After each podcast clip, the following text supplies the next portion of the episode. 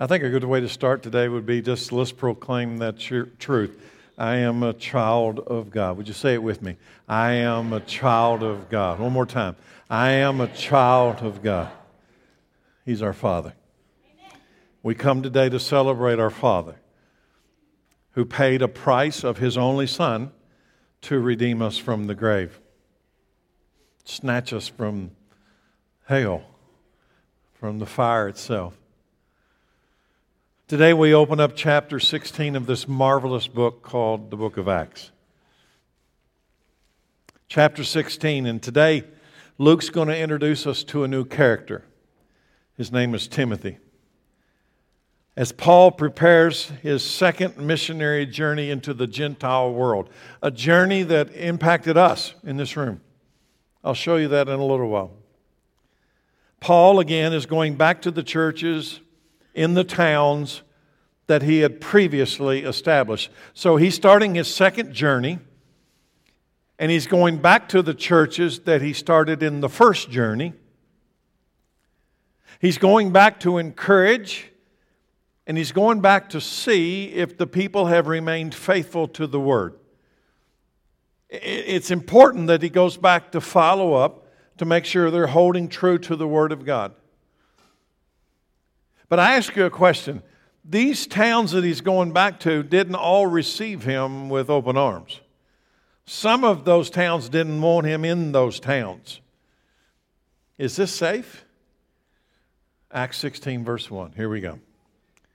Paul went first to Derbe and then to Lystra, where there was a young disciple named Timothy. His mother was a Jewish believer but his father was Greek, or you would say Gentiles. And let me, let me stop and say something at this point. If you're a visitor with us today and you're not here on a regular basis, I want you to know every scripture I plan to use today is on the back of the bulletin. I put them all on there so you can research them yourself. As we go through, you'll see words on the screen that are highlighted in yellow. Those are the blanks on the back of the bulletin. Go ahead, see if you can keep up with me. Try. His mother was a Jewish believer, this Timothy. But his father was a Greek, or you could say a Gentile, non Jewish. Timothy was well thought of by the believers in Lystra and Iconium. First, do you remember what happened the first time Paul went to Lystra? Hasn't been very many weeks ago we talked about that. The first time Paul went to Lystra, they stoned him and drug his lifeless body out of town thinking they had killed him. So, why in the world would he go back to Lystra? Now, I, I look around the room today, and y'all are pr- pretty smart people. If you went to a town and they stoned you and drug you out, and I got to use the word stone has a different meaning then than today. If they stoned you with rocks and drug you out of town, would you be likely to go back there? Is this safe? Paul has the nerve to go back to Lystra, and there he meets a young man that, quite frankly, would be life changing for both of them. His name is Timothy. Timothy's mother was a Jewish believer. We would call her today, in, in our terms, modern terms, a Messianic Jew. She was Jewish by birth, but she believed Jesus to be the Messiah. But Timothy's father was a Gentile, a Greek, which, meant, which would make Timothy, from a Jewish perspective, of mixed race, non Jewish. That's a problem. Timothy and his mother had likely become believers when Paul made his first trip to Lystra. Now, I want you to notice something. This is Paul's second missionary journey. And when he arrives back in Lystra, he finds believers. How did they become believers? They became believers because he's already been there once proclaiming the gospel of Christ and they have received Christ. Now he's on his second trip and he's finding believers. Timothy was going to become like a son to Paul, he would become a lifelong companion. In fact, what's interesting to me is Timothy would be with Paul all the way to the end, literally. In fact, the last recorded writing of the Apostle Paul, he's in a Roman prison and they're about to cut his head off. You know what the last writing recorded in the New Testament is? Second Timothy, his second letter to the young man that he's meeting in today's text of Acts 16. It wasn't just Paul that would have a great influence on Timothy's life. His mother and his grandmother taught him the scriptures. His mother and his grand and his grandmother. It's not like Paul was the only influence in his life. You know how important mothers and grandmothers in the room today. Let me tell you, today's text clearly describes the power you have over your children's future. They taught Timothy the scripture at a young age. In fact, let me read that. I want to go over to 2 Timothy. Let's pause on the book of Acts, chapter 16. Go to 2 Timothy. Paul's writing to Timothy and says, I remember your genuine faith, for you share the faith that first filled your grandmother Lois and your mother Eunice, and I know that that same faith continues strong in you. I wonder, I can't help but wonder when I read this, if grandmother Lois, Timothy's grandmother, was one of the first to respond to the Apostle Paul's teaching during the first missionary journey. The power now has affected multiple generations. The grandmother has taught the mother, who has now taught the son. Three generations. Paul would later challenge Timothy to continue in the faith that he first found through the gospel from his grandmother and from his mother. Let's go to 2 Timothy 3:14. But you must remain faithful to the things you have been taught. You know they are true, for you know you can trust those who taught you. You have been taught the holy scriptures. He's talking to Timothy. Paul, late in his life, near the end of his life, is writing a letter to Timothy and says, You have been taught the Holy Scriptures from when? Since you were a child. And they have given you the wisdom to receive the salvation that comes by trusting in Christ Jesus. Who, who taught him the scriptures from childhood? His grandmother, his mother. Now, I got to tell you today, I am thankful. Today, I just, on, on this week of Thanksgiving, I'm going to tell you something I'm thankful for. I am so thankful that my parents taught me the Holy Scriptures as a child. They didn't give me an option. They didn't give me an option. They didn't come in and say, Terry, would you like to read the Bible? Terry would have said, No. My parents made me memorize Scripture. Now, at the time, it did not seem pleasant or fun. It seemed like a modern form of child abuse to me. But now, when I look back, you know what? Those scriptures they wrote that, that I memorized and wrote upon my heart, I can quote them today. I may quote them from King James Version, but I can quote them. I am thankful that I was taught the Holy Scriptures. Even as a small child, there is such value to learning the Scriptures when you are young. You know the value of having your children in the church on a weekly basis, to have them in Sunday school, to have them in youth groups, is they're going to be taught the scriptures. I heard a funny story. A young woman teacher, a woman teacher in a public school, who had very liberal tendencies, and she explains to her class of very small children that one day she just feels the need to announce that she, a public school teacher, she is an atheist she asked her class if they are atheists. These little kids, she asked her class if they are atheists, but they don't even know what atheism even means, but wanting to please their teacher, all their hands shot up except one little girl. One exception. A beautiful girl named Lucy had not gone along with the crowd. The teacher asked her why she decided to be different, Lucy. Because I'm not an atheist, Lucy said. Then the teacher says, Well, what are you, Lucy, if you're not an atheist? And Lucy said, I am a Christian. By this time, the teacher's a little perturbed. Her face becomes slightly red. Actually, she's a little embarrassed that there's one little kid in the class that's not going along with her. So she asks Lucy, Why are you a Christian?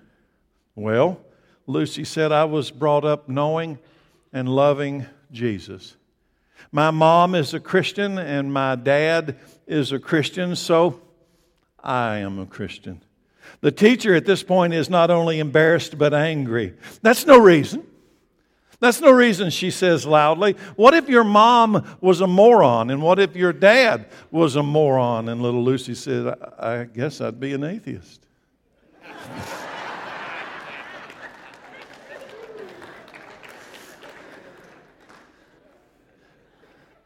there is great value to learning the Holy Scriptures as a child.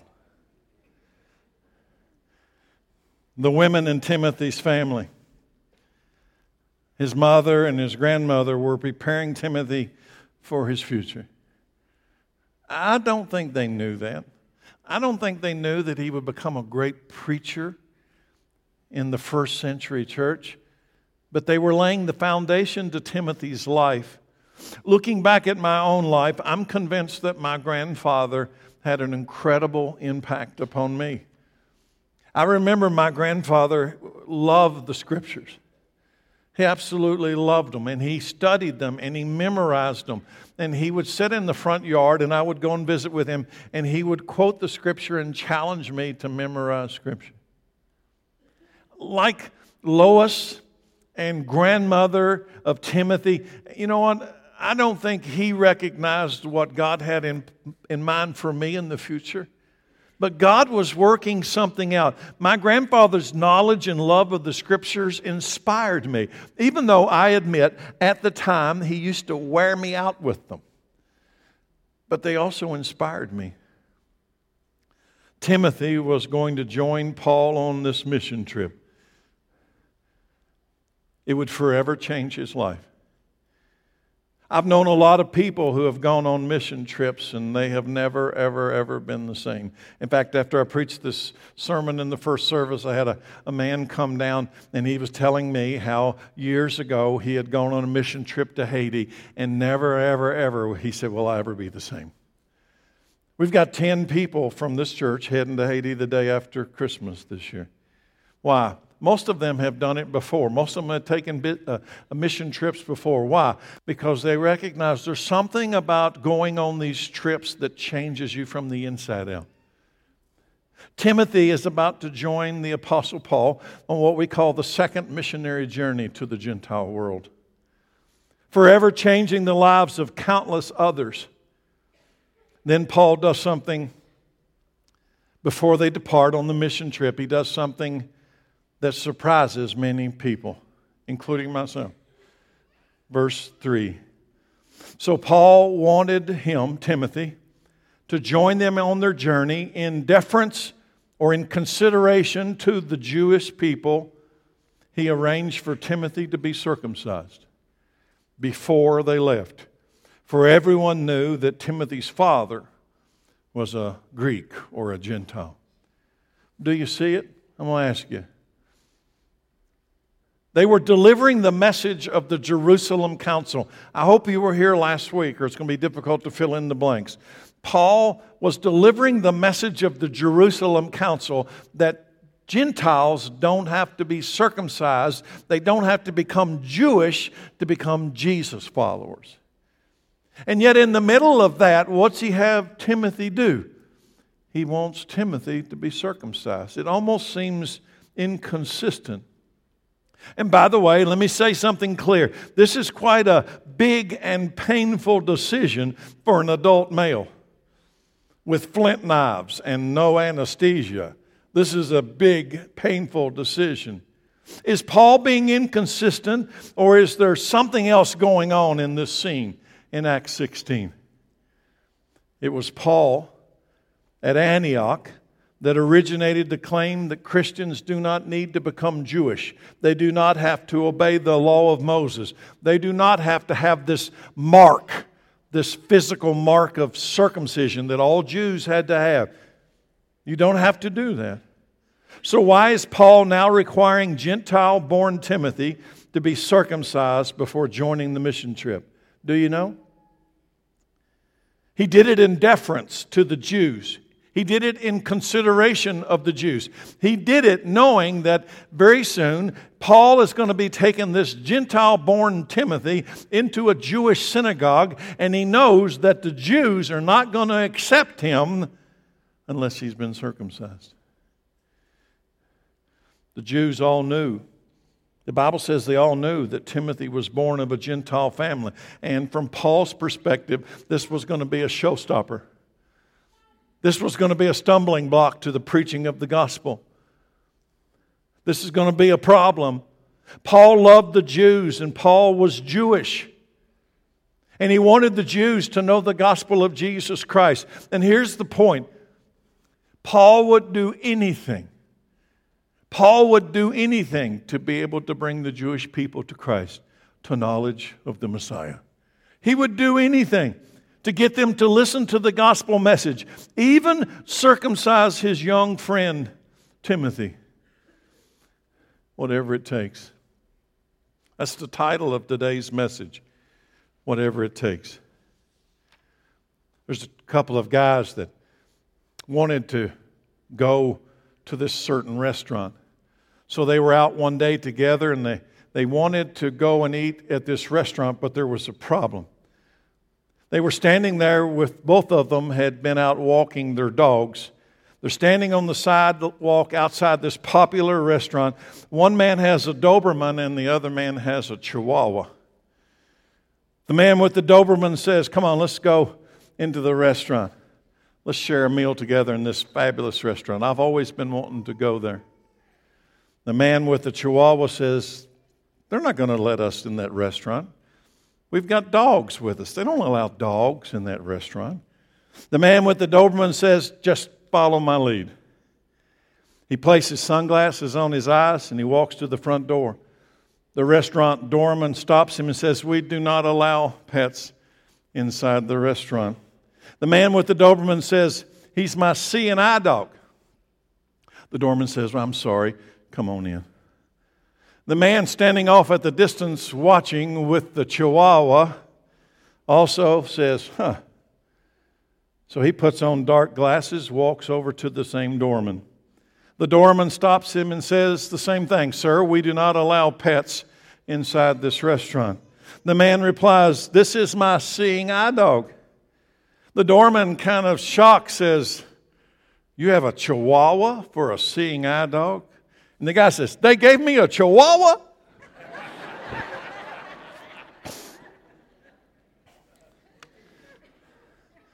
Whatever it takes.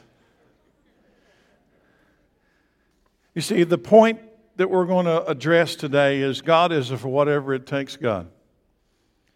And He's looking for some followers who are whatever it takes people. They don't draw any boundaries. They don't have any what ifs. Lord, I'll serve you if. Lord, I'll serve you when. Lord, I'll serve you. I will go where you want me to go. I will do what you want me to do. I have surrendered my life into your hands, whatever it takes. That's what's taking place as Gentile born Timothy is circumcised. Now, this is a big point today, and a point that many in the self centered American church are struggling with. In this room today, I assure you, there are many people struggling with this simple truth that our calling to follow Christ is anything and everything. It's whatever it takes. Let me, let me pause in the story in Acts 16 and let's go to Paul's letter to the church at Corinth, 1 Corinthians chapter 9. Even though, Paul says, even though I'm a free man with no master, I have become a slave to all people. Why? I am free. Jesus has set me free from the bondage of sin and death. Even though I am free, I have become a slave to all people to bring many to Christ. When I was with the Jews, Paul is Jewish. When I was with the Jews, I lived like a Jew to bring the Jews to Christ. And when I was with those who followed the Jewish law, I too lived under the law. Even though I am not subject to the law, I did this so that I could bring to Christ those who are under the law, whatever it takes. Do you see what he's doing? He's saying, whatever it takes, I'm going to do it.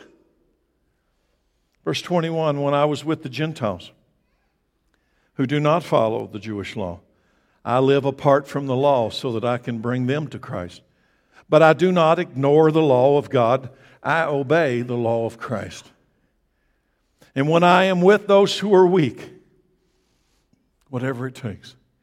And when I am with those who are weak, I share in their weakness, for I want to bring the weak to Christ. Yes, I try to find common ground, whatever it takes. I try to find common ground with everyone, doing everything I can do. What? To save some. Some. Will he save them all? No. But he'll save some. I do everything to spread the good news and to share in the blessings, whatever it takes. Is Paul compromising on the truth to spread the gospel? No, no, he's not. The gospel message is not about whether or not you've been circumcised. No. But do you believe that Jesus is who he says he is? Do you believe that through the blood of Christ you can be saved, set free from sin and death? You have the resurrection of the dead now already. You have possessed eternal life. If circumcising Timothy will get them to come to listen to the gospel, get ready, Timothy. Listen, here's where he's going. If circumcising Timothy will allow them a platform in the Jewish community to preach the gospel, they're willing to do it, whatever it takes. It's not just Timothy. If circumcising Timothy, well, it's not just circumcising Timothy. Paul is going back to the towns that stoned him the first time he was there. Whatever it takes. So I'm going to pause in the story again, and I'm going to ask everyone in the church today a question Do you have this type of passion for the lost? whatever it takes. Because the reality is, you work next to people who are lost, and you live down the street from people who are lost. And you maybe have people in your family who are lost. Today, I want to use a phrase, and I want you to think about it. I use it on purpose. You are around the walking dead. They're walking, and they look alive, but unless something changes in their future, is eternal death, eternal separation from God. Do you care? Do you bear any responsibility in your life to share the gospel? Do you bear any responsibility as a child of God to share the life, to speak life, to speak the words of life into those who do not have life? what would you do? What would you give up to save some? Can I reveal a truth today? We are all on a mission trip right now. Whether you want to acknowledge it or not, you're on a mission trip. You don't have to go to Haiti to be on a mission trip. You don't have to go to Thailand to be on a mission trip. You don't have to go to Japan or Russia to be on a mission trip this past week, this past month, this past year, you and I are on a mission trip. Now I'll ask the question again what would you do? What would you give up? Do you have any responsibility to share the life, to speak life into the walking dead?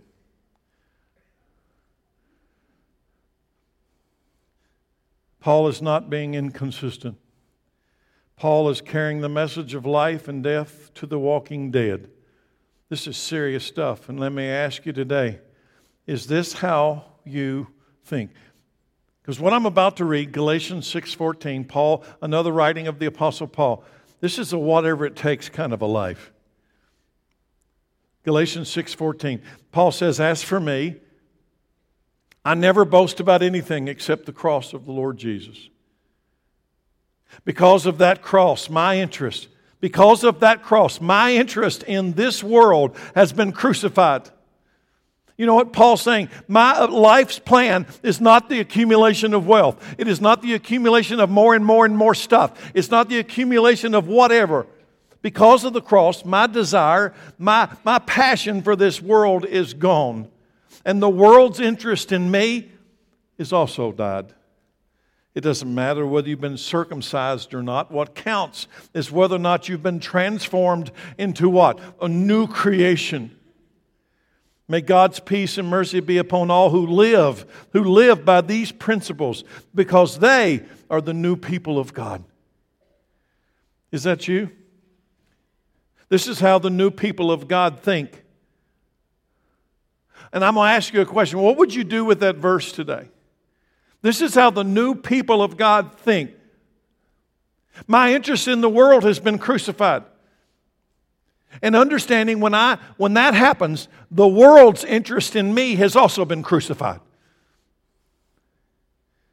So Paul has Timothy circumcised. And they take off to spread the gospel under the power of the Holy Spirit. They take off this plan. Here's the plan to speak life into the walking dead. People who don't know. They don't even know they're the walking dead, but he's speaking life. Paul would take Luke, who is the writer of the book of Acts, Timothy, Silas, Priscilla, and Aquila with him on this second missionary journey. And to my amazement, when you go back and read the details of the book of Acts, he will travel some 2,800 miles. No airplanes, no cars, no trains, this man will travel 2,800 miles and preach the gospel from Syria into modern day Turkey, all the way into Athens, Greece. Whatever it takes. Paul would bring the gospel. Listen, he would bring the gospel. This one man would bring the gospel into Europe to your ancestors and to mine. We are today affected by what that one man did the gospel of Jesus Christ went to Europe. Whatever it takes. That's his plan. Whatever it takes, he was willing to give that he might save some. Whatever it takes, so that he could speak life into those who are dead. Would you join this church? I'm describing to you the real church. I'm describing to you, not the modern American church, I'm describing to you the church of Jesus Christ in the first century. Would you join this church? This whatever it takes church? Are you sure? You are on this mission trip right now, whether you know it or not. You're already on a mission trip. When you came to Christ, you connected your life to His life, and He's on a mission to go into all the world and preach the gospel so that everyone might know there is eternal life in the name of Christ. Is there another? If you say, I don't want to, I don't want to join that church, but I'd like to join a church, is there another one? Whatever it takes. Does that describe you? Be honest. Think about Timothy and that flint knife. Whatever it takes. Think about Paul going back into Lystra where they stoned him. Thought they'd killed him, whatever it takes. Is it safe? You know, the idea that when you look at Timothy in this adult male circumcision, is that safe? And I look at Paul going back into Lystra, is that safe when they stoned you the first time? Listen, listen church, it's the wrong question. It's the wrong question. Is it safe to be a follower of Christ in a world that doesn't re- receive Christ? It's the wrong question. Let's turn the question upside down. Is it safe for you to reject Christ? Is that safe? Verse 4. Then they went from town to town, instructing the believers to follow the decisions made by the apostles and the elders in Jerusalem. Here they go. They take off. The church is growing, whatever it takes. You've heard me say on multiple occasions here God did not call me to grow a church. I will admit something today. I have no idea how to grow a church. I got no clue. If you think I have this idea about how to grow a church, you, you don't know me very well. God called me to preach the gospel. He'll grow the church. He'll grow the church. Paul wasn't called to grow the church, he was called to preach the gospel. There's a difference. One is based upon your methods or your ideas or your cleverness or your hard work, the other is based on the Holy Spirit and the will of God. Paul gets stoned and he goes back into the same town, whatever it takes. Timothy submits his body to very painful adult circumcision, whatever it takes. They've been run out of more towns than you and I can imagine. And what was the result of this whatever it takes attitude? What's the result? Next verse, verse 5. So the churches were strengthened in the faith and they grew larger every day. It grew larger every day. All in, whatever it takes. It's not the power of Paul, it's not the power of Timothy, it's not the power of Silas, it's the power of God.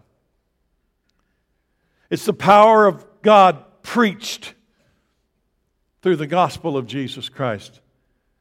It is the power of God revealed by the preaching of God's word by the Holy Spirit.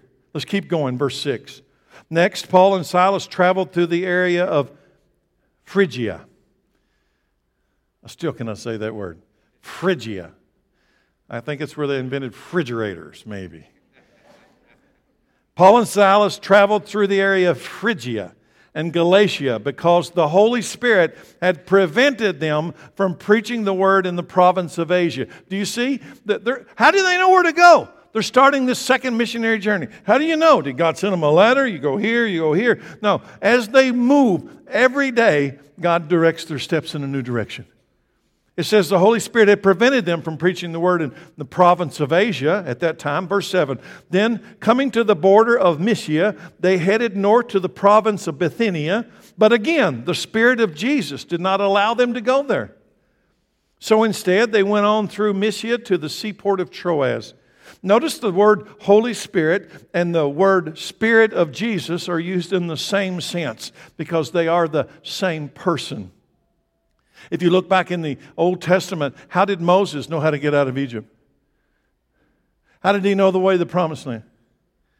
How did he know the mission of God, the call of God? This one guy. How in the world is he going to take two million people across the wilderness into the promised land? The Bible says that God sent a pillar of fire at night and he sent a pillar of cloud in the day. And you just follow the pillar of cloud and the pillar of fire. But in the, in the New Testament, how is he doing it? The Holy Spirit is guiding Paul's steps.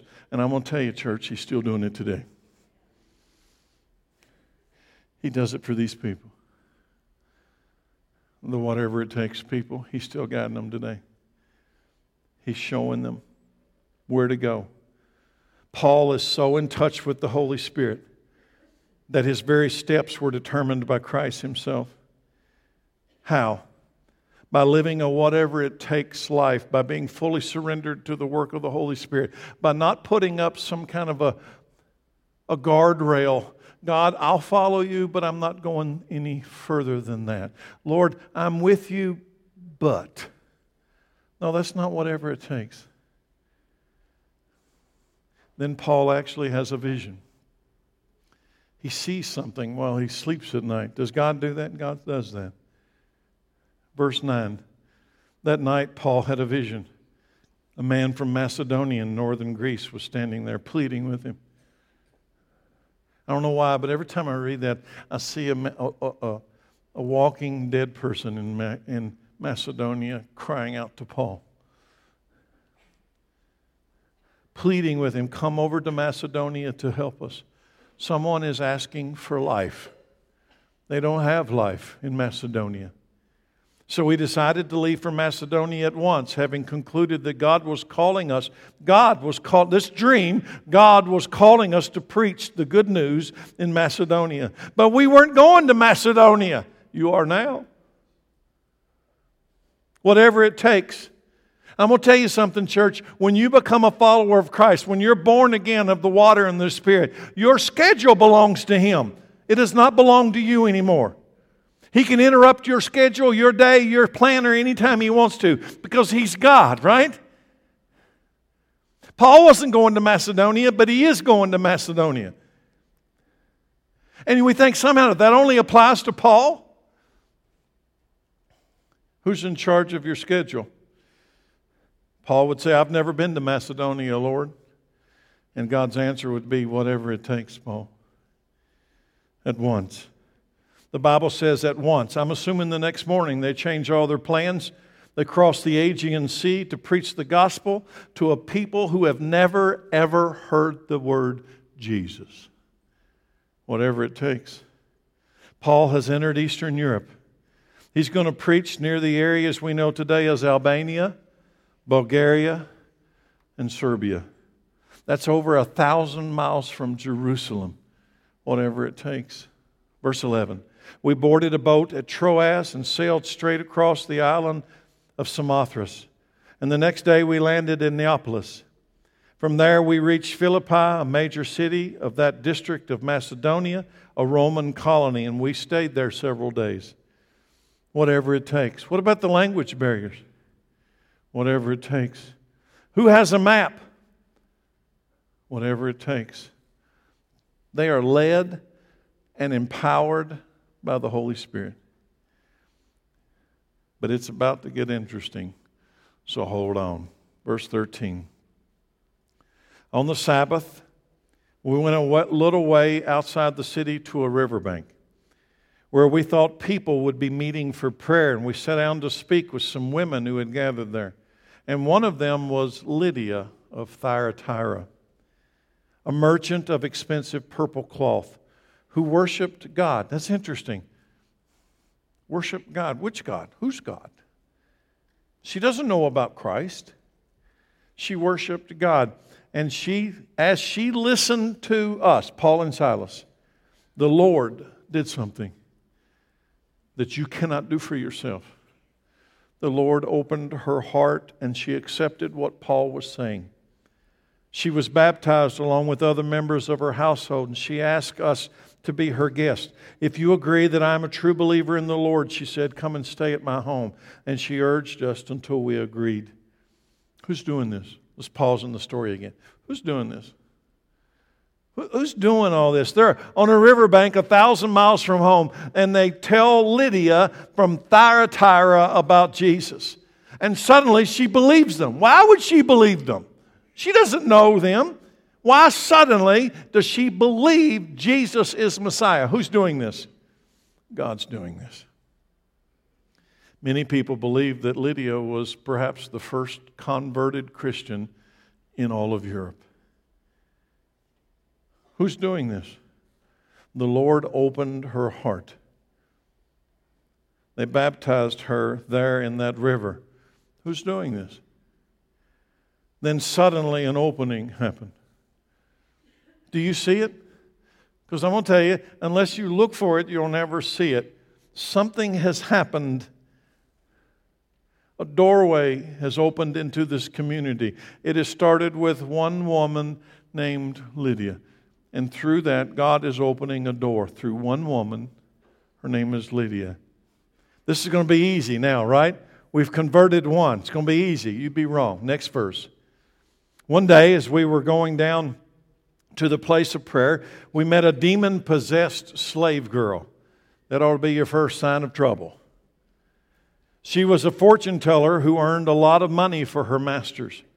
She followed Paul and the rest of us. And she followed Paul and Silas and his crew, and she shouted, These men are servants of the Most High God, and they have come to tell you how to be saved. Now, I got to ask you, why in the world would a demon possessed woman say that over and over and over? Because that's what she does. She just starts following him, and over and over, these men are servants of the Most High God, and they've come to tell you how to be saved. These men are servants of the Most High God, and they've come to tell you how to be saved. Why? Have the demons become evangelistic? No. Do you think the demons don't believe in God? Sometimes even demons can tell the truth. You know what I want you to see? Do you see the power of God over Satan? Can you see it? Because I'm going to tell you, God is about to do a work in Macedonia. He's about to send the word into Europe. And when he does, Satan will not be able to stand against it. In fact, what God's going to do is he's going to have the demons proclaim it. They can't even stop it. Next verse. This went on day after day. What this woman keeps saying that over and over, day after day, until Paul gets so exasperated that he turned and said to the demon within her, I command you in the name of Jesus Christ, come out! Enough! Come out of her. And instantly the demon left her. Whatever it takes. Do you see it? Whatever it takes. This demon possessed woman had been set free. So surely everybody's going to be happy, right? She's demon possessed. Do you know what possessed means? He's got you. You belong to him. You're his possession. That's what possessed means. You're his possession. So surely when this woman's set free, everybody's going to clap and cheer, right? No, no, no. That's not how it works. This is good news. No, not if you're the demon possessed woman's master. Demons are in town. They're in Macedonia. And they are not neutral. They are under the authority of Satan and they are real. The spirit of Antichrist is in Macedonia. The spirit of Antichrist is in America. The Apostle John makes it clear that the spirit of Antichrist is real. It is to work against the power of Christ. The word antichrist, anti means against Christ. It's real. Here it comes, verse 19. Her master's hope of wealth were now shattered. So they grabbed Paul and Silas and dragged them before the authorities at the marketplace. The whole city is in an uproar because of these Jews. Tell me the spirit of Antichrist is not working in Macedonia because of these Jews. They are teaching customs that are illegal for us Romans to practice. A mob quickly formed against Paul and Silas, and the city officials ordered them stripped and beaten with wooden rods. They were severely beaten and then they were thrown into prison. The jailer was ordered to make sure they didn't escape. So the jailer put them into the inner dungeon and clamped their feet in stocks. These Jews. Do you think that's coincidental, that little phrase, these Jews? Satan hates the Jewish people. The Jewish people delivered this. It was through the Jewish people that God delivered the word. It was through the Jewish people in the Old Testament that He revealed Yeshua, Jehovah the God of Abraham, Isaac, and Jacob. And by the way, Jesus is Jewish because of these Jews. They stripped Paul and Silas naked, beat them with wooden rods, whatever it takes, right? You see, up to this point, this whatever it takes. You know, it's easy to say whatever it takes as long as things are going good, but when they pull out the wooden rods, is it still whatever it takes? In jail, a thousand miles from home, whatever it takes. What about your Jesus now? They've stripped you, they've beaten you, you're in an inner dungeon of a cell a thousand miles from home. How will you ever get out? And I remember these words. Push pause on Acts 16 and go back to the, the calling of Saul on the road to Damascus. And God comes to Ananias and says, I want you to deliver a message to Paul deliver this message. I will show, here's the message. Tell him, I will show you how much you will suffer for my name, whatever it takes. Would you join this church? I will show you how much you will suffer for my name. Would you join this church? Is it safe? I'm telling you, it's the wrong question. Is it safe to not join this church? Is that safe? What about the Macedonian man dream now? I see Paul and Silas in this Roman dungeon, and Paul has in his mind the vision of a Macedonian man saying, Come save us, Paul. What about that vision now? I got some good news. Right about now in the story, you need some good news, right? I got some good news for those of you in this room right now that if you'd be honest, you're struggling with this issue right now. You're struggling. The Holy Spirit has gone to jail with Paul and Silas. Did you hear me? I got some good news. The Holy Spirit has gone into that inner dungeon cell with Paul and Barnabas. God doesn't just ask us to take a whatever it takes attitude, God takes a whatever it takes attitude first. And the Holy Spirit has gone into that jail with Paul and Silas, and the Holy Spirit cannot be bound. He cannot be bound. They might bind us, but you cannot bind the Spirit of Christ. Did you really think the Spirit of Christ was going to wait outside? Do you really think when you're called into a time of suffering that the Spirit of Christ is going to separate from you and wait outside? He goes with you. Before God ever asked Terry Cooper to do whatever it takes, he became a whatever it takes God. Next verse, 25. About midnight. Around midnight, Paul and Silas were praying and singing hymns to God and the other prisoners were listening.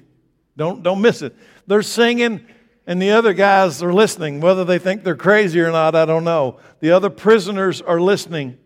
And suddenly there's a massive earthquake, and the prison was shaken to its foundations. All the doors, all the doors immediately flew open, and the chains, not just of Paul and Silas, the chains of every prisoner fell off. The jailer woke up to see the prison doors wide open and he assumed that the prisoners had escaped. So he drew his sword to kill himself. Do you see the Holy Spirit? Whatever it takes. The Spirit is inside of Paul and Silas, and they're singing so that the other people can hear the joy of being known as a child of God. The Spirit shakes the earth, and Locked doors come open. Who's doing this? Chains fall off. Who's doing this? Paul and Barnabas, Paul and Silas, excuse me. They're, they're not doing it. Remember, this is a Roman colony, which tells me if you're a jailer in a Roman colony and your prisoners escape, you're going to die a brutal death. So, what is the Spirit of Christ doing there that night? Come on, what is he doing? whatever it takes. It would be better for the jailer to kill himself than to fall under the torture of the Roman government for losing these prisoners. Next verse. But Paul shouted to the jailer, Stop. Don't kill yourself. We are all here. The jailer called for the lights and he ran to the dungeon, fell down trembling before Paul and Silas. And then he brought them out and he asked, Sirs, don't, don't read over it. Sirs, what must I do to be saved? Do you see it? Do you see who's doing all this? The Spirit of Christ. Think about the circumstance that has brought this jailer to his knees before Paul and Silas. Think about the series of seemingly out of control events. Do you think it seemed out of control when they stripped them naked? Do you think it seemed out of control when they beat them with rods? Do you think it seemed out of control when they put them on the inner dungeon in stocks? Doesn't it seem out of control? Is it out of control? No. Because I'm going to tell you the result. The result is the jailer has now bowed in front of Paul and Silas and said these words that will change his eternity. What must I do to be saved? Here's my question. I don't know the answer, but it's a question. Was he the Macedonian in the vision who cried out, Come over and save us? I don't know. He's one of them. So I'm going to push pause again in the story and ask you a question. What about your life? To everybody in the room today, I'm going to ask you a question, serious question. I've already told you you're on a mission trip right now. Maybe you didn't know it until today, but you're on a mission trip. If you've come to Christ, you're on a mission trip. If you connect your life to Jesus, you're on a mission trip. You are not idle. You are not neutral. So here's the question What about your seemingly out of control life? What about your seemingly out of control circumstances? Can you see that God's putting all the pieces of that together? And He wants to bring glory out of whatever it takes. I love this next part. Verse 31. The jailer has asked the question, What should we do? And they replied, Believe in the Lord Jesus and you'll be saved, along with everyone in your household. That's it. Believe in the Lord Jesus and you'll be saved, along with everyone in your household. And they shared the word of the Lord with him and with all who lived in his household. Even at that hour of the night, the jailer cared for them and washed their wounds. And then he and everyone in his household were immediately baptized. Can we wait till morning? No, this is so incredible. I can't wait till morning. They're baptized in the middle of the night. He brought them into his house and he set a meal before him, them, and he and his entire household rejoiced. Why? Because they all believed in God. Through these incredible, terrible circumstances, this entire man's family has come to eternal life in Christ. What must I do to be saved from the walking dead? Believe that Jesus is who he says he is. And here they are in a Bible study in the middle of the night. Could you have predicted that? And here they are in a Bible study in the middle of the night, whatever it takes. And the jailer becomes their nurse, and everyone in the jailer's family is baptized, whatever it takes. Do you think Paul went to Macedonia with this plan? Anybody think Paul went to Macedonia with this plan? He saw the vision, let's go to Macedonia. I'll tell you what we'll do. Silas, we'll go to Macedonia, we'll get arrested, we'll get stripped naked, we'll let them beat us, we'll get in the jail, and in the jail, well, guess what? We'll cause an earthquake and everybody will be saved. Nobody would ever make up such a crazy plan, right? But God did. That's why we must come to this conclusion whatever it takes. Do not look at your circumstances and draw a line around the power of God. Do not look at your life story and say, God, I know you can't go beyond that. We must come to this conclusion, whatever it takes. If not, we'll be tempted to see our circumstances as failure when they are actually moments of victory because I'm telling you today, God is a whatever it takes God. And if you've ever doubted that to be true, I want you to know that He gave His one and only Son, whatever it takes, to redeem you from the grave. Whatever it takes. I close with this. Do you know what just happened in Macedonia? It's not easily noticed, but do you know what happened in Macedonia? There's a church in Macedonia. Do you know that? Oh, they don't have a building and they don't have a steeple, but there's a church in Macedonia. A doorway for the gospel has been opened in Macedonia, an open door that no one can close. You know why? Because Jesus has just opened the door.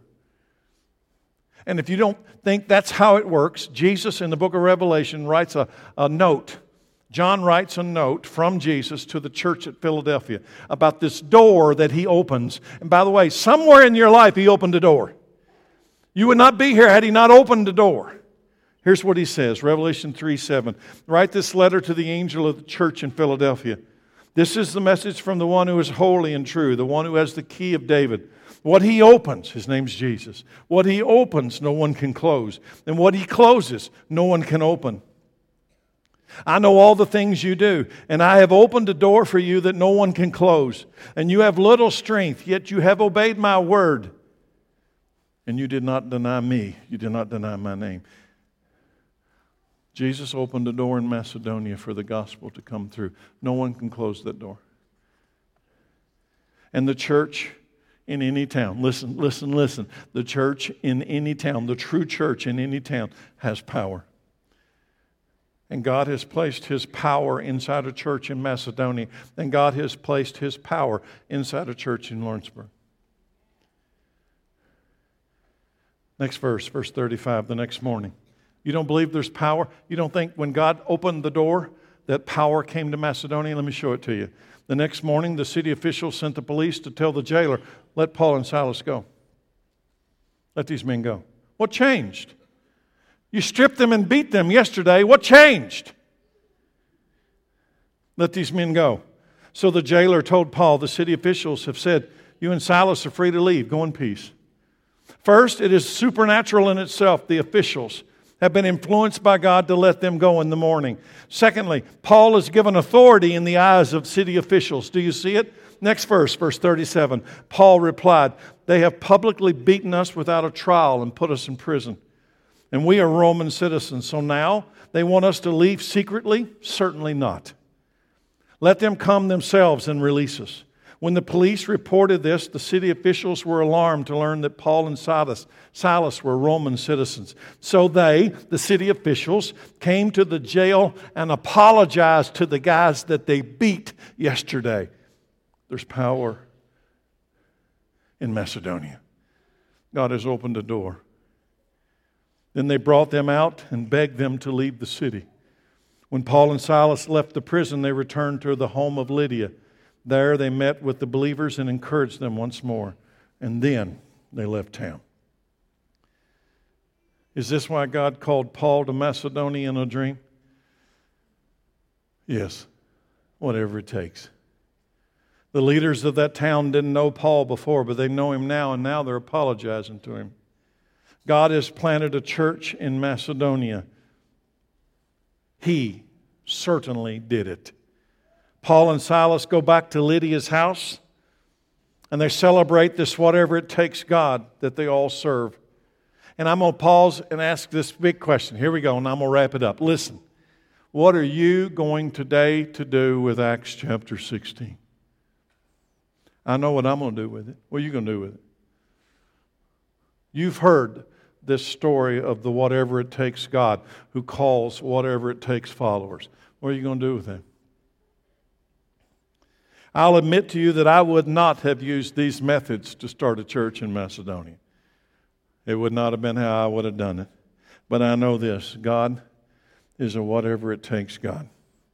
And He has asked me to be a whatever it takes Jesus follower that will fill, fulfill this mission of this calling by the Holy Spirit. Whatever it takes. Here's the last scene today. Would you put up this picture?